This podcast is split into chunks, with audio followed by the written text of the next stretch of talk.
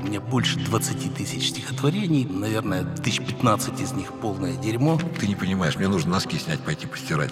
Согласного судьба ведет за руку, несогласного тащит за ухо. И вообще вот очень много умных вещей говорится в шутку, хотя им никогда не сравнится с тем количеством глупостей, которые люди произносят серьезным видом. Здравствуйте, дорогие друзья. Подкаст «Небанутые» в период пандемии и жаркого лета продолжает свою работу. Мы не сдаемся, мы всегда на коне. Сегодня долгожданная запись подкаста с замечательным человеком, с большим моим товарищем, как по летной работе, так и по жизни. Андрей Иванович Ситнянский. Доброго дня, Алексей, доброго дня, дорогие слушатели. Заслуженный пилот России, совсем недавнем прошлом, летный директор авиакомпании «Атлант Союз» правительства Москвы, авиакомпания «Ютейр».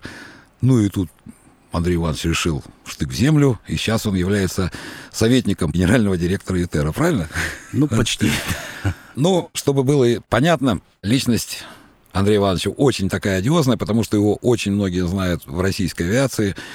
Он, как и я, и как много наших товарищей, мы военлеты. И вот я хотел бы начать, Иванович, с того момента, то есть вы окончили, вы вообще рязанский мужик-то. Ну да. да вы же родились точно, точно. там, под Рязанью. Да. Вот. Закончили Балашов, причем отличник. Да. Это, как раньше говорили, красный нос и голубой диплом, да, чем синий диплом, красный диплом, да, и синий нос, да. Вы летали на военных, там, на 76-х, огромное количество стран в мире поработали. Давайте сначала начнем просто. Как вы вообще в авиацию-то попали?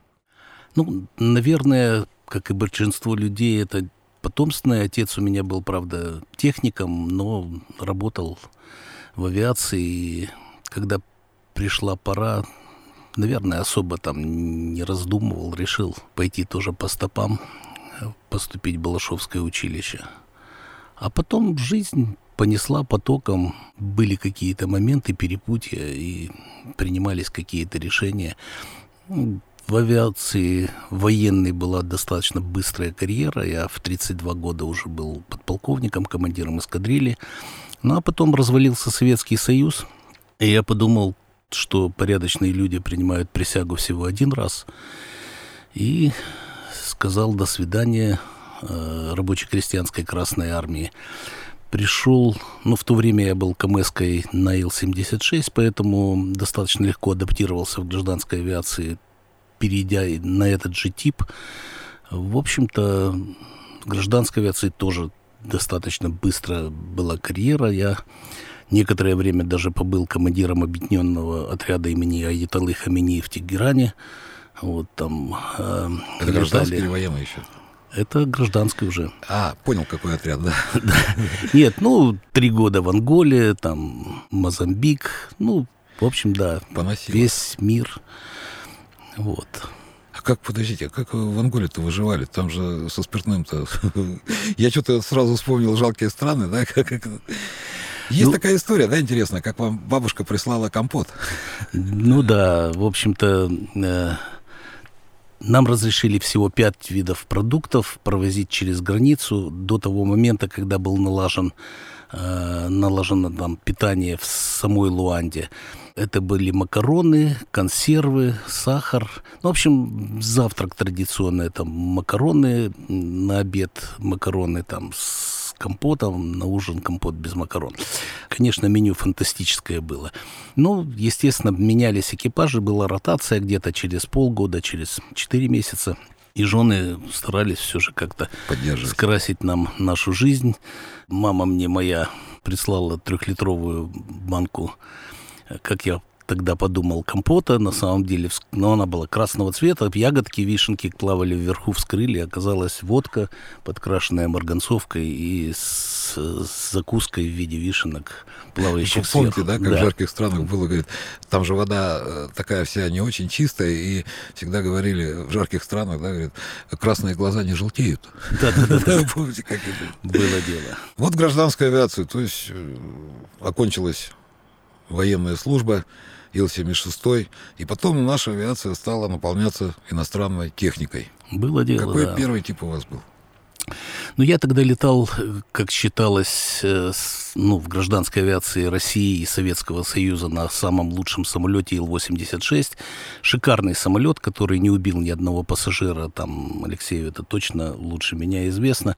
Конечно, первое сомнение было жуткое. Там, естественно, мы начали осваивать Boeing 737, причем пришли первые самолеты далеко не самые лучшие, то есть пришли две машины, такой переходный Original. вариант между двухсоткой и трехсоткой. Да, Я Алексей помню. Викторович, ты же сам летал на них. Ну, а Баба Люба, Баба Маня, Да, два да. самолета наши а- этих были, а- любимые. Регистрация, да. Один, од- у одного был номер Браво Браво Лима, у другого был Браво Браво Майк. и Их э, пилоты остроумные тут же прозвали Баба Люба, Баба Маня из уважения к возрасту, очень почтительному.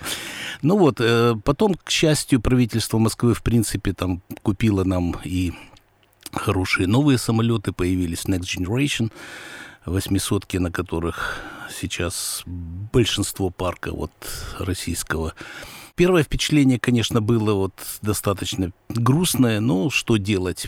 Я тогда почему-то уже понял, что особо на отечественные самолеты рассчитывать не приходится, что это, в общем-то, вне зависимости от того, нравится мне или нет, придется летать на иномарках.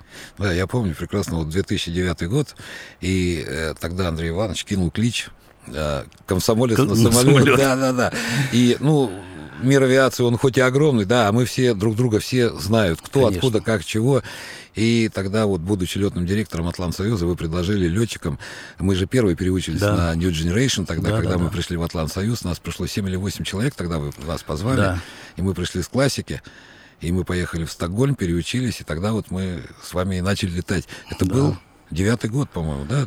Девятый, да? Девятый, да, это был девятый Или год. восьмой, или девятый. Ну да, где-то вот в этих годах, вот с того года. Они у нас еще без этих загнутых крыльев же были Да, тогда. без да, самолет, да. Я помню, мы с Андреем Ивановичем первый рейс полетели в Египет, мы с вами полетели. Ага. Мы стоим у старого, не у старого, а это международный, который был в терминале, и нам запуск не дают, что-то там посадили. А тут какой-то режим опять, или пересменка у них там опять это внуковская. Но это самое золотое время во Внуково в 8-9 утра, Да. когда волшебное слово пересменка, да, как это, переговоры, пираты, это пересменка, и никто не подъезжает, не тягач.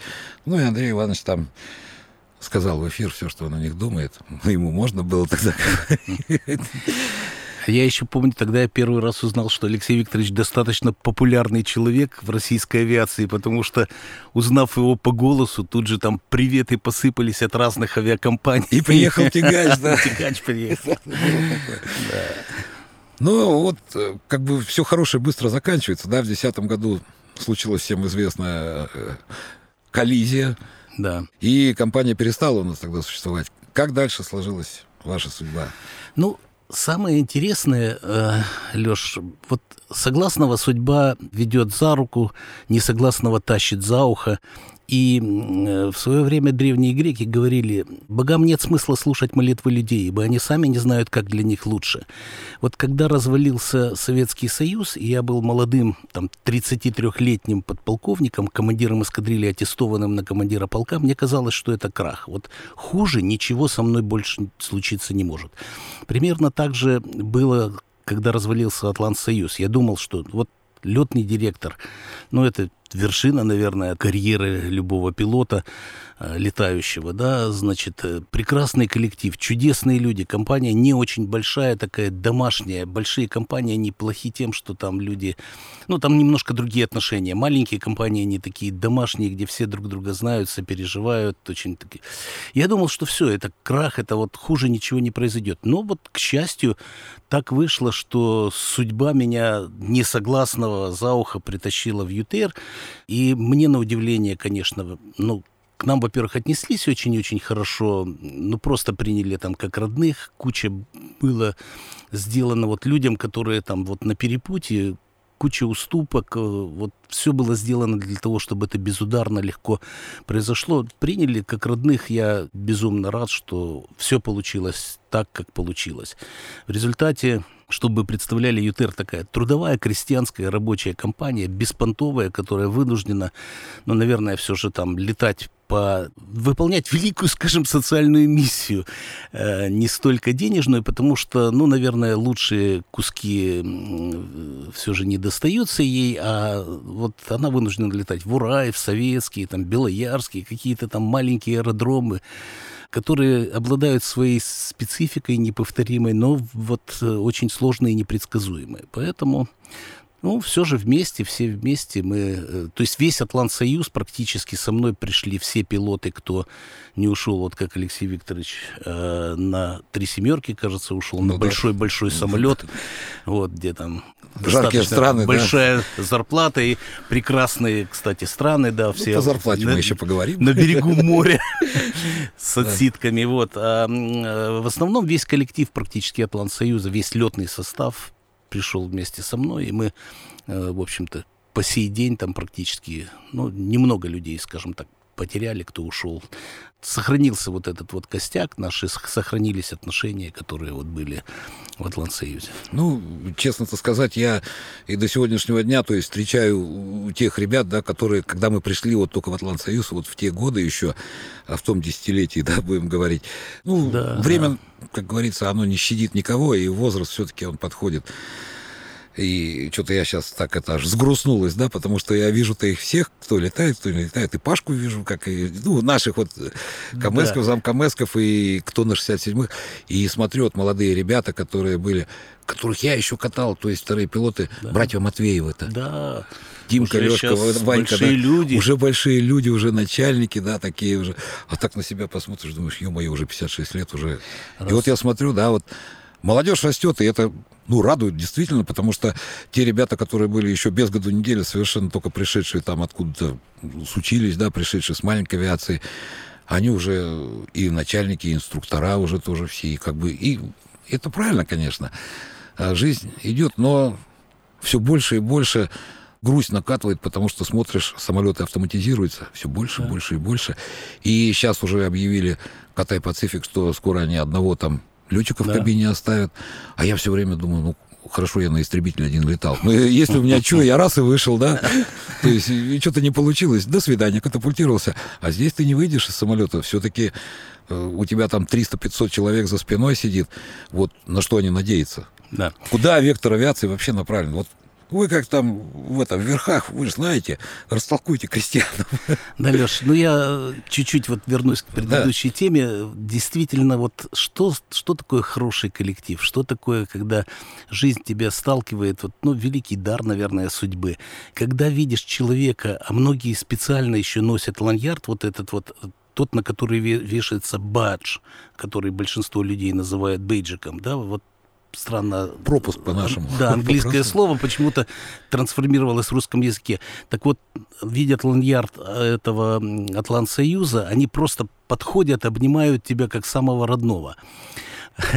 Потом узнавая только лицо. Так вот, ну а если говорить о перспективах, действительно, Алексей Викторович, э, я думаю, что значение пилотов, оно, в общем-то, уменьшается. Мы с тобой работали вместе, вот когда и министр был, это был пилот, Бугаев. и заместители, да, там, значит, ну, сейчас все больше там э, люди, которые руководят авиацией, это, как и в других сферах, это менеджеры, которые иногда очень удачно адаптируются иногда там не очень удачно. И э, отношение к пилотам меняется, и вектор саморазвития действительно идет к тому, что лет через, думаю, уже там 7-8 искусственный интеллект выдавит из авиации второго пилота, потому что сегодня, даже вот я говорю, вспомним полет Бурана в 88 году, был готов Игорь Волк, заслуженный летчик-испытатель, летчик-космонавт, талантливейший человек, немножко косвенно я его там знал был готов выполнить этот полет в ручном режиме, тем не менее сочли, что полет должен быть автоматическим. Так смотрите, сколько времени прошло с 1988 года. Сегодня, э, даже когда мы говорим о ручном управлении воздушным судном, фактически это псевдоручное управление, потому что команды пилот все равно все получает от компьютера. И она командует там P1, Rotate, там тяни на себя влево-вправо директорами разными способами при помощи там oral warning, как угодно. FMA она, там тебе... Да, FMA. вы- Тебе- тобой постоянно командует искусственный интеллект. Чтобы было прин- сейчас секунду, FMA это Flight Management Annunciation, это табло, Да. на котором у пилота зажигаются, какие режимы у него подготовлены и которые он Которые уже включил. То есть надо ты читаешь, да, которые нужно да. активировать. То есть есть специальное табло, как для дурачка, да, говорит, тебе Да. все написано, что тебе Да. нужно делать. Поэтому мне кажется, что если бы не вопросы кибербезопасности, которые достаточно остро стоят, уже сегодня бы, наверное, самолеты... Да и вот, э, Алексей Викторович, вот ради интереса, расскажи, сколько минут фактически держишься за штурвал, выполняя там какой-то рейс, если... Ну, если мы отбросим инструкторскую работу, да, в Да. которой, ну, реально мне приходится. Почему? Потому что я должен научить, особенно вторых пилотов молодых, пилотированию самолетов. То есть, действительно, я там на сотом, на 150-м эшелоне в хорошую погоду сначала, я им выключаю автопилот и заставляю их пилотировать на Ну руках. да. Ну, естественно, сам. Будем честны, если я выполняю обычный рейс, там какой-то в качестве простого командира, ну да, я ну, максимум Это там, до минуты. до, первого разворота, Да, да, грубо минуты, говоря. Там. минуты. Ну, опять же, это не потому, что я не умею. Да. Как раз вот это поколение старшее, которое большую часть жизни летало на самолетах с ручным, по-настоящему ручным управлением, оно как раз вот в плане хендлинга у него там все отлично. Эта проблема касается в большей степени э, молодежи, выпускников, вот недавних выпускников. Эта проблема не только в России, она во всем мире, в принципе, стоит и обсуждается достаточно часто. Ну и вторая тенденция, которая приведет к удешевлению авиационных перевозок, к существенному снижению расхода топлива, э, заключается в том, что на смену самолетам придут аэронавигационные системы. То есть вот на самолете стоит там какая-то навигационная система, которая позволяет выдерживать маршрут там, с точностью там, до метров. Стоят системы предупреждения столкновений с воздушными судами, с земной поверхностью и GPWS и много-много других систем, они все будут перенесены на Землю. То есть на самолете останутся только какие-то исполнительные механизмы, э, которые будут выполнять команды с Земли, а все оборудование будет унифицировано и будет стоять на земле, и будет ими упра- управлять автоматика. Э, Это не мода, это дань времени. Дело в том, что сейчас самолеты там есть и космические, и низколетающие, и суперскоростные, и там дирижабли, и дроны, беспилотники там, и всем этим, вот, вот, вот всем этим миксом с разными скоростями, характеристиками и большой насыщенностью, а предполагается, что через 10 лет интенсивность в три раза вырастет, человек с его разумом, к сожалению, просто там управлять не сможет. Это должен делать компьютер, и эта система, вот крайний гвоздь в, В крышку. в крышку да, ручного управления был забит, когда ввели вот обязательную систему CPDLC. Это крайне аналоговый сигнал, который надо было обязательно выполнять, для чего нужен был пилот. Это когда ему говорит диспетчер, Победа или ЮТР, там такой-то, занимайте эшелон 350. Пилот накручивал 350, нажимал кнопку Level Change или там Винав. Да. И все. Это вот аналоговый сигнал, поступивший в уши посредством голоса, преобразовывался в, э, в Не, цифровой CPDLC сигнал. нет, А, CPDLC а CPDLC сейчас уже исключает это. Уже не надо говорить пилоту ничего, уже поступает сигнал в том виде, в котором он может быть воспринят компьютером, и пилот тут не обязателен будет выполнять вот эту вот команду. Сейчас я сижу и, э, Алексей Иванович, и сижу и вспоминаю э, это CPDLC, а, Crew Pass Date Link Communication, да? Да. Я вспомнил, да, как говорится. Ну, то есть это... Controller to Pilot Control Data Pilot, Link Data- Data Link Communication. Communication, Да, да, это точно. связь между То есть это, чтобы было понятно, это вот система была SMS. смс, да, чтобы да. как смс система такая Да, была. да, да. Именно так. Ну вот, а на фоне всей вот этой вакханалии автоматической, ну, понятное дело, что никто в прошлом веке, позапрошлом, там, в 800-х Да. годах не мог себе представить, что лифты будут ездить без лифтеров, да? Точно. Ну, такое же было, когда лифтер ты заходишь, он нажимает кнопку там или еще что-то делает. Никто не мог подумать, что поезда будут ездить без машинистов, а их уже ездит полным-полно. И не только в аэропортах электрички, а есть и межгород. И, конечно, прогресс не стоит на месте, он будет развиваться, и в конечном итоге самолеты тоже станут беспилотными, и это будет как здрасте, то есть ты вышел, как сел какой-то автобус пригородный, да, в самолет, Да, и он тебя да. перевез, и все. Это понятно. На этом фоне возникает вопрос, а что делать молодым, рожденным в там 15-х, 20-х годов, которые подходят к своему рубежу выбора профессии. Стоит ли идти в пилоты? Или, может быть, лучше в операторы? Ну, на самом деле пилоты и становятся операторами в большей степени, но я хочу сказать, что действительно, когда искусственный интеллект э, станет вторым пилотом, то есть перейдет, ну, все же постепенно от простого к сложному будет делаться, и, наверное, начнут с грузовых самолетов, потом плавно перейдут на пассажирские. Самое главное, действительно, вот сегодня решить вопрос кибербезопасности и покрытия coverage, чтобы ну, была полностью вся земная поверхность Э, покрыта надё- возможностью надежной передачи сигналов. Наверное, вот будет выплеск вот этот вот лишних пилотов, вторых, которые там э, уже будут не нужны, не востребованы. Капитаны там еще, наверное, лет на пять останутся на борту воздушного судна именно э, на случай вот каких-то нештатных ситуаций. Вот. Ну, электричество Но... во всем мире выключили. Да, да, да, да, да, да. Вот, и, не знаю, действительно, ну, спутники все там, наверное, одномоментно не выйдут из строя, потому что их должно быть сейчас там минимум 3-4 для только навигационного сигнала с запасом, а уж для передачи данных их еще больше будет. Ну, наверное, вот э, именно как бэкап такой останется капитан на борту еще лет пять после этого, но все равно статус э, зарплаты, как это не печально, они уже не будут такими, как, какими они были вот лет Семь. Семь назад, пять назад, да. Нет, действительно, то есть ты просто так думаешь и анализируешь, и понимаешь, давно ли мы летали с вами э, с навигационной системы КЛН-90, ну, да, когда да. мы искали над горизонтом три спутника, Рейм Контрол встроенный был, да, да? есть да, ли у нас да, да, три спутника, да, для да. того, чтобы у нас было корректный, э, корректное позиционирование от этой КЛНки. Да. На сегодняшний день мы не задумываемся о том вообще, что надо ли нам спутники, потому что они по умолчанию есть. Конечно. И даже если их нет, то мы ничего не теряем теряем.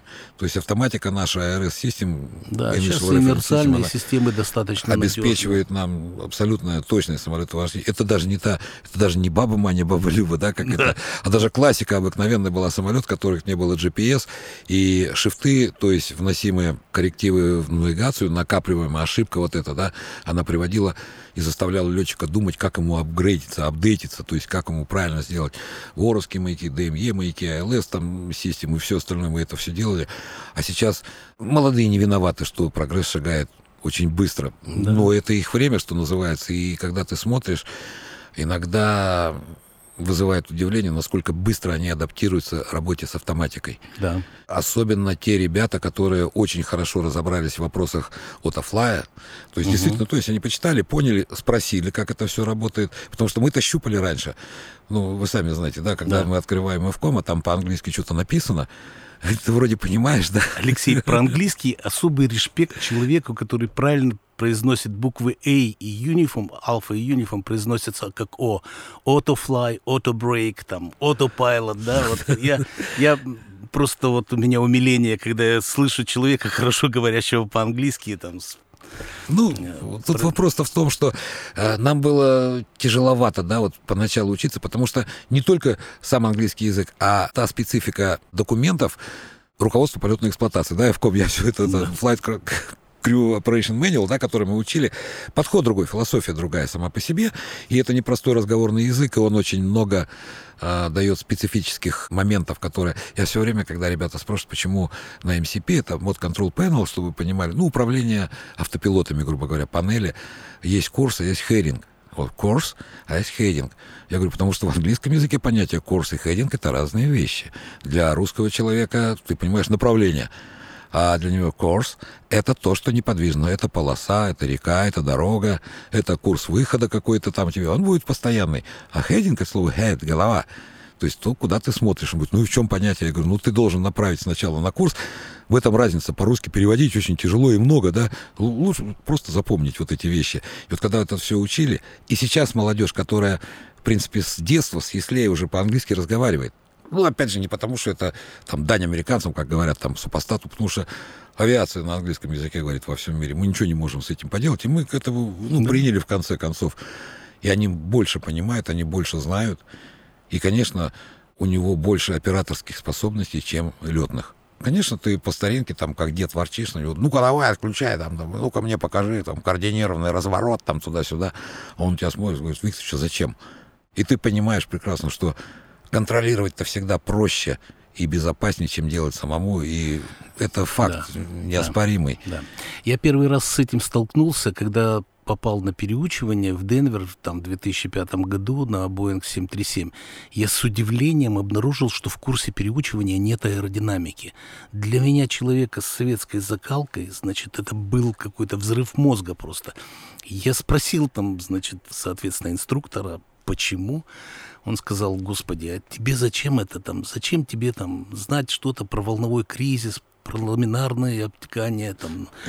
Полаживание, все остальные, да, Все эти вещи. Ты выполняй то, что написано. Написано нажми кнопку, нажми кнопку, написано крутани ручку, крутани ручку. Тебе не надо думать о том, что происходит на крыле, почему самолет летает, а крыльями не машет.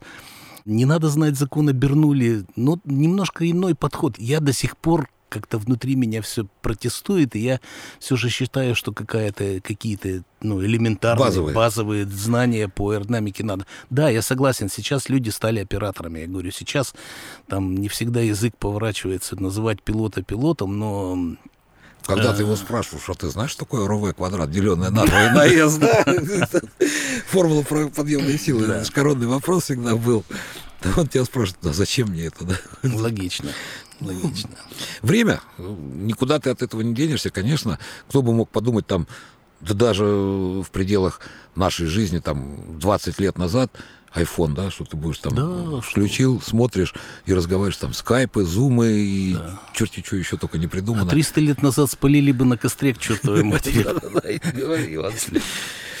Да, как, кстати, почему уж ты к землю-то? Ну, я твердо уверен, я я твердо уверен, что все люди должны уходить вовремя. Это касается и спортсменов, и музыкантов, и президентов, и летных директоров тоже. Проходит время какое-то, проходит время, и ты начинаешь ну, понимать то, что все же годы берут свое, там, значит, э, я и там чернобылец, афганец, анголец, там, я говорю, там, ночные полеты на Ил-76, там, биологическая ночь, когда у тебя в душе день и, и наоборот. И все это дело начинает сказываться, и больше всего не хочется как бы допускать ошибки, когда у тебя там есть какой-то там авторитет или просто, даже просто вот в, в, чем-то. Я считаю, что уходить надо вовремя всегда. К сожалению, мало кто это понимает. Но, опять-таки, ко мне достаточно, очень по-доброму. Меня никто там не, не, не выгонял, не обижал, не намекал, не дай бог.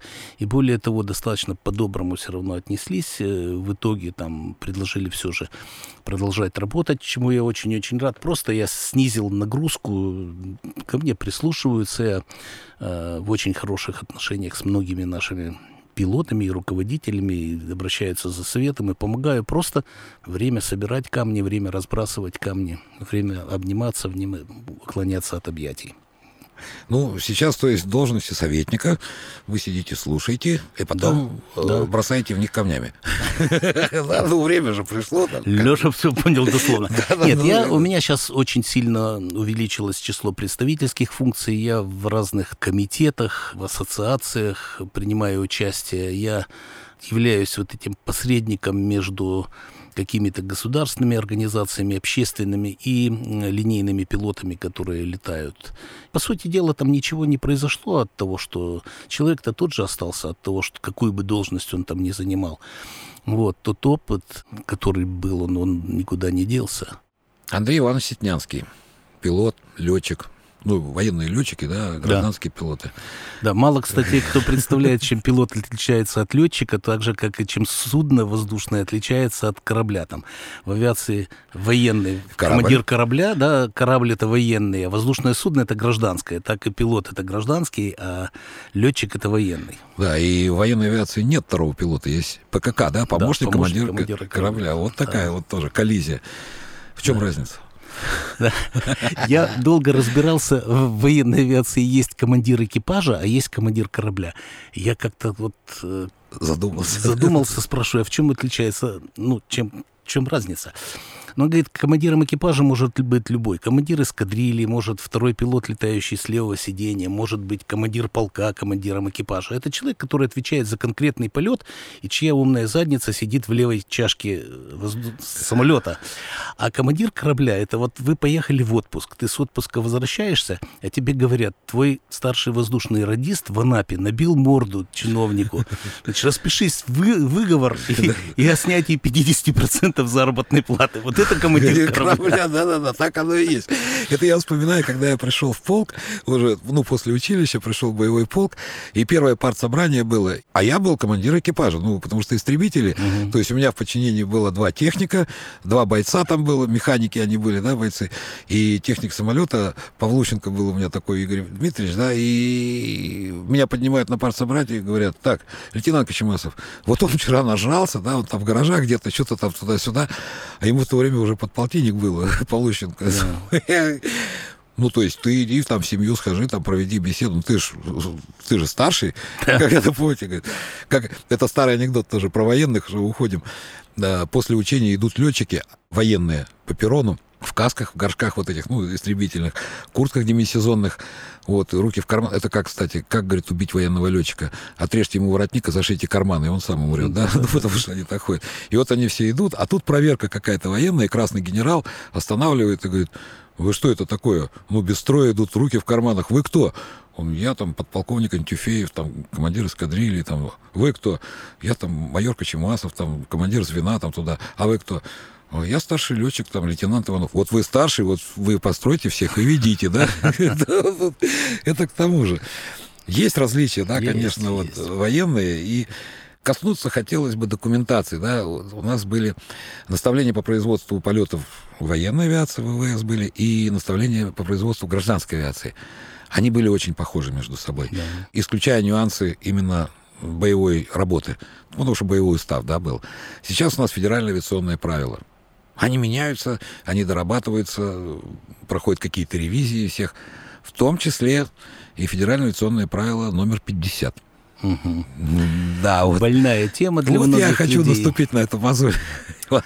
Ну, на самом деле, там определенную реакцию вызвала там моя статья, которую я опубликовал, в общем-то, свое мнение, как э, будучи там одним из экспертов ассоциации. Ну, сразу скажем, федеральное авиационное правило номер 50, вот этот приказ министерства, это э, здоровье. Касается То есть это медицинского, медицинского свидетельственного обеспечения.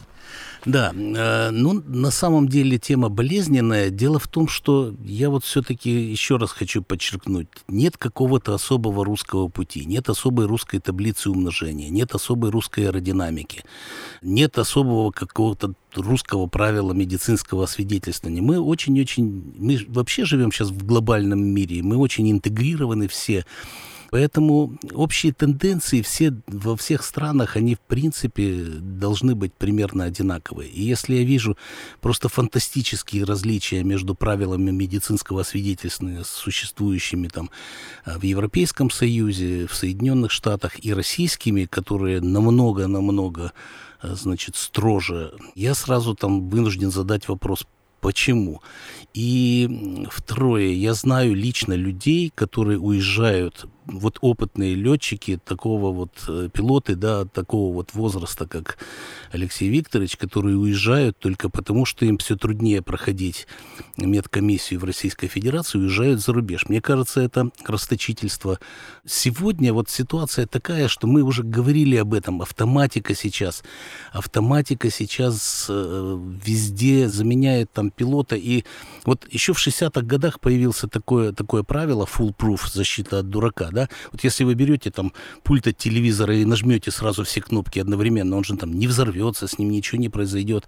Или там на автомобиле на скорости 120 попробуйте включить заднюю передачу, у вас не получится, потому что есть защита от глупых действий. Вот также защита есть от глупых действий и в самолете. И сегодня автоматика так хорошо справляется со своей работой, что два пилота ей по большому счету сейчас и не нужны в самолете. Вот одного пилота абсолютно точно могу сказать, хватает, чтобы взлететь и посадить воздушное судно. Поэтому по поводу одного, ну, есть какие-то ограничения. Двум людям старше 60 лет нельзя находиться в кабине. Мало ли вдруг у двоих.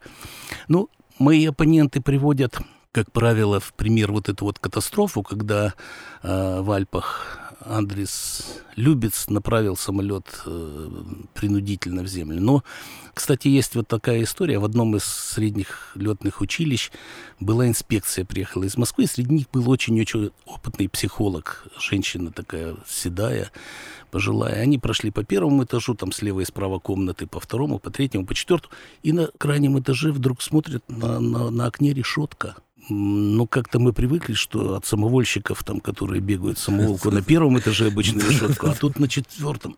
Она спрашивает, а решетка-то зачем? Ну, помялся, помялся немножко, потом начальник говорит, знаете, у нас повадились пилоты, у которых там летная работа не задалась, девушка изменила, там, туда все прыгать вниз головой сюда. Э, на газон. Кон- кончать жизнь самоубийством, там асфальт внизу был. Э, ну, в общем, таким образом. Ну, вот и дали команду решетку поставить. Она говорит, идиоты, уберите решетку, пусть прыгают. Значит, э, смысл в том, что пилот с ненормальной психикой – это штука, конечно, это очень угрожающая. Нонсенс. Помнишь, как этот Иванович, как говорит, в Прилушкове такого не было. Да-да-да. Но, но выяснить это я очень-очень сильно боюсь, что кто-то в течение вот э, одного медицинского свидетельства сможет такой факт выявить. Я почти уверен, что это невозможно. Это, скорее всего, может выявить система управления безопасностью полетов. Это когда все окружающие окружающие, пилоты, проводники, люди, с которым человек откровенен, люди, с которым он празднует и что-то там выпивает. Вот, скорее всего, они смогут такой случай выявить. И как раз вот в ЮТРе был такой случай, генеральный часто его приводит в пример, когда система выявила пилота, он уволился, командир корабля, а через несколько дней повесился сам. Вот. И система сработала, там как бы... Но это были не врачи. Это были не врачи. Ну, человеческий организм загадка, да? Ну, конечно. Ну, как бы мы вот где-где в авиации таких случаев, действующих среди пилотов, да, э, такие случаи, ну, крайне Огромная редки. редкость, согласен. Это потому что, в принципе, сама вот эта вот субкультура, да, авиационная, и она выявляет э, не совсем порядочных, не совсем да, уравновешенных да, людей. Она еще на самых ранних поступах, да, там, воришка какой-то там, синячок, там, наркоман, алкоголик, они всплывают еще в училище. Да. То есть, ну, как бы если в нем заложено, а уже в зрелом возрасте, когда человек оказывается в коллективе, он просто не выживет, если он не такой, да? Конечно. Я имею в виду не такой, как все, говорят, это нужно быть личностью. Личностью нужно быть, но только в нормальном понимании слова личность, да. И среди, в общем-то, пилотов, ну, не пьющих нет, да. да Будем да. откровенны, да. Что там мы скрываем? Выбраковка происходит да. действительно в училище. 24 часа, 7 дней в неделю ты в коллективе. Вот э, притворяться Нормально. Кто-то, да, кто-то да, из американских президентов, не помню, сказал, можно в течение какого-то времени обманывать всех, можно всегда обманывать кого-то, нельзя всегда обманывать всех. Но это один из тех случаев, когда обязательно человек покажет свое лицо, и что там греха-то эти по ночам и душками в рыгах молотили, там, душками от кровати, и и так далее и тому подобное. То есть, в принципе, выбраковка проходила еще с первых дней. Вообще авиация в основном там чиста от каких-то людей. Ну и психика-то у людей, в общем-то, в авиации, она тоже скрывалась.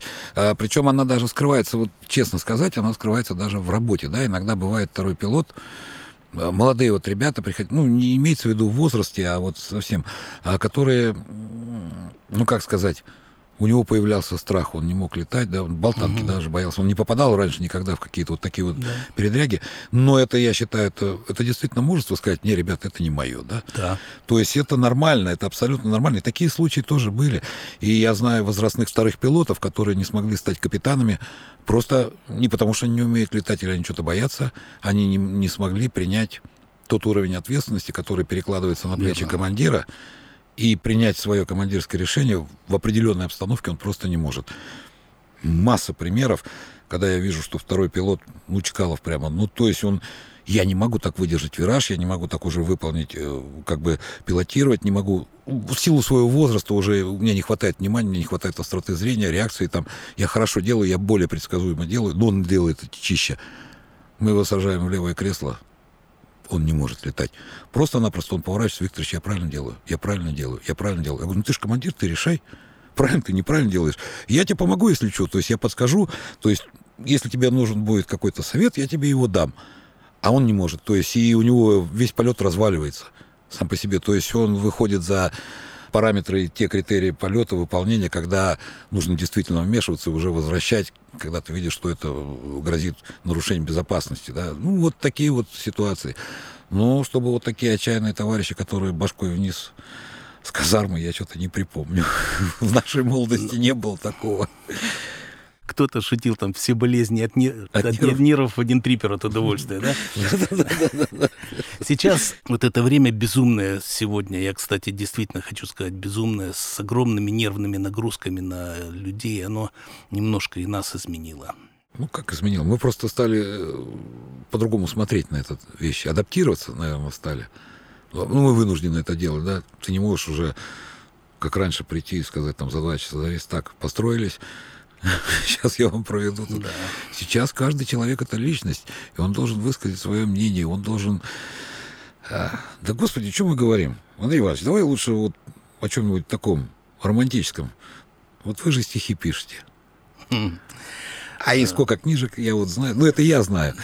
Ну, у меня, да, действительно, вышло уже где-то порядка семи, а, семь книг э, в Эксмо Пресс. Это крупнейшее издательство российское. Я пишу короткие значит, четверостишье.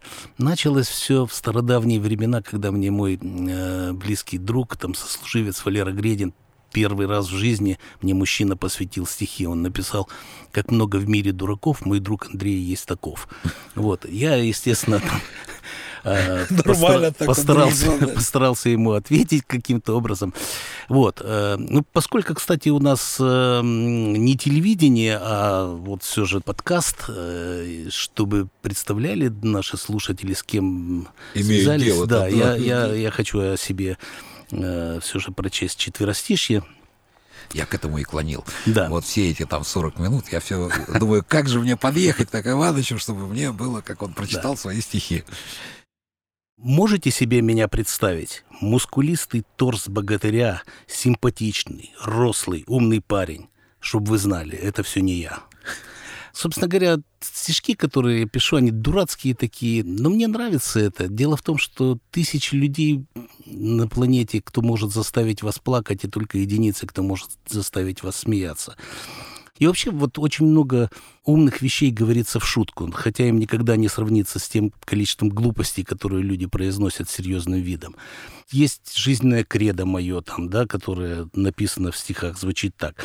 «Всем людям, любящим меня, да и не любящим, быть может, стандартно отвечаю я, не сомневайтесь, я вас тоже. Мне кажется, что вот такая манера преподнести там свои какие-то мысли. Во-первых, она не претендует на какую-то там серьезность, и все это воспринимается достаточно просто. И в то же время, наверное, там есть какое-то зерно. Стихи, наверное, все пишут, и все читатели, и слушатели, которые там сейчас слышат этот репортаж, наверное, в детстве все же что-то писали, там, стихи или песни. У меня просто их очень много. У меня больше 20 тысяч стихотворений, наверное, тысяч 15 из них полное дерьмо.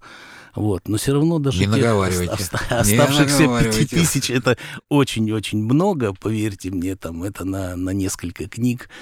Вот, и... Первая книга была за хулиганские стихи? Да. Нет, вторая книга была «Хулиганские стихи». Первая была, называлась «Злобные пасквили доброго человека».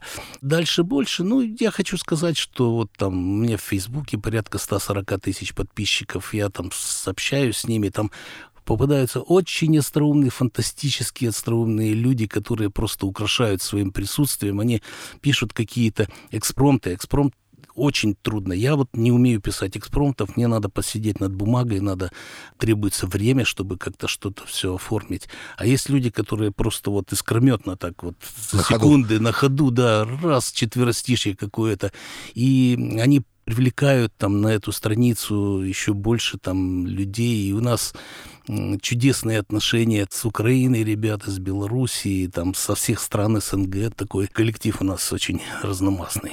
Стихоплетный имеется да, в виду? Да, да, да. да. Ну, что-нибудь да. это еще почитать, я вам там интересно ну, же. Что? Да. Потому что, ну, это я, ваши книжки, которые подписные, да, да, да, читаю, да. и то не все, да, вот заметьте, как это говорит, не я предложил. А вообще, то есть, где можно вот найти? Ну, в Фейсбуке как бы там общение у вас идет на странице, а книжки в интернете просто набираем. Андрей Лишь есть, да, да, да. В интернете меня достаточно много. Сейчас э, много книг продается и в электронном формате, и, может быть, есть и в печатном, а есть и организации, которые напечатают, и я даже об этом там не узнаю. Это абсолютно нормально сейчас, хотя все же большая часть общения происходит э, в электрическом виде. Но у меня много, порядка трех тысяч стихов, э, они относятся к из цикла хулиганские стихи. Вот, э, к примеру, ситуация практически правдивая. Мы с псом гуляем каждый вечер. Но эта гадина опять, лишь Аня вышла мне навстречу, демонстративно села срать. Ну да, как обычно. Да. Или вот пришел запрос из зоомагазина, мол, штат заполнен тут не до конца. Такая вот печальная картина. Прислать просили самку продавца. Давай еще. А, много, естественно, пишу о политике, о родине, вот о своей любимой написал. Я никогда, возможно, не пойму России алогичную природу. За взятки можно сесть у нас в тюрьму, потом за взятки выйти на свободу. Вот. Правда жизни. Что да, даю практичные очень советы иногда вот всем владельцам Apple. Если выбрать фото Сердюкова в качестве заставки на iPhone, можно оставлять зарядку дома. Точно никогда не сядет он. Или Попробую. хулиганские стишки.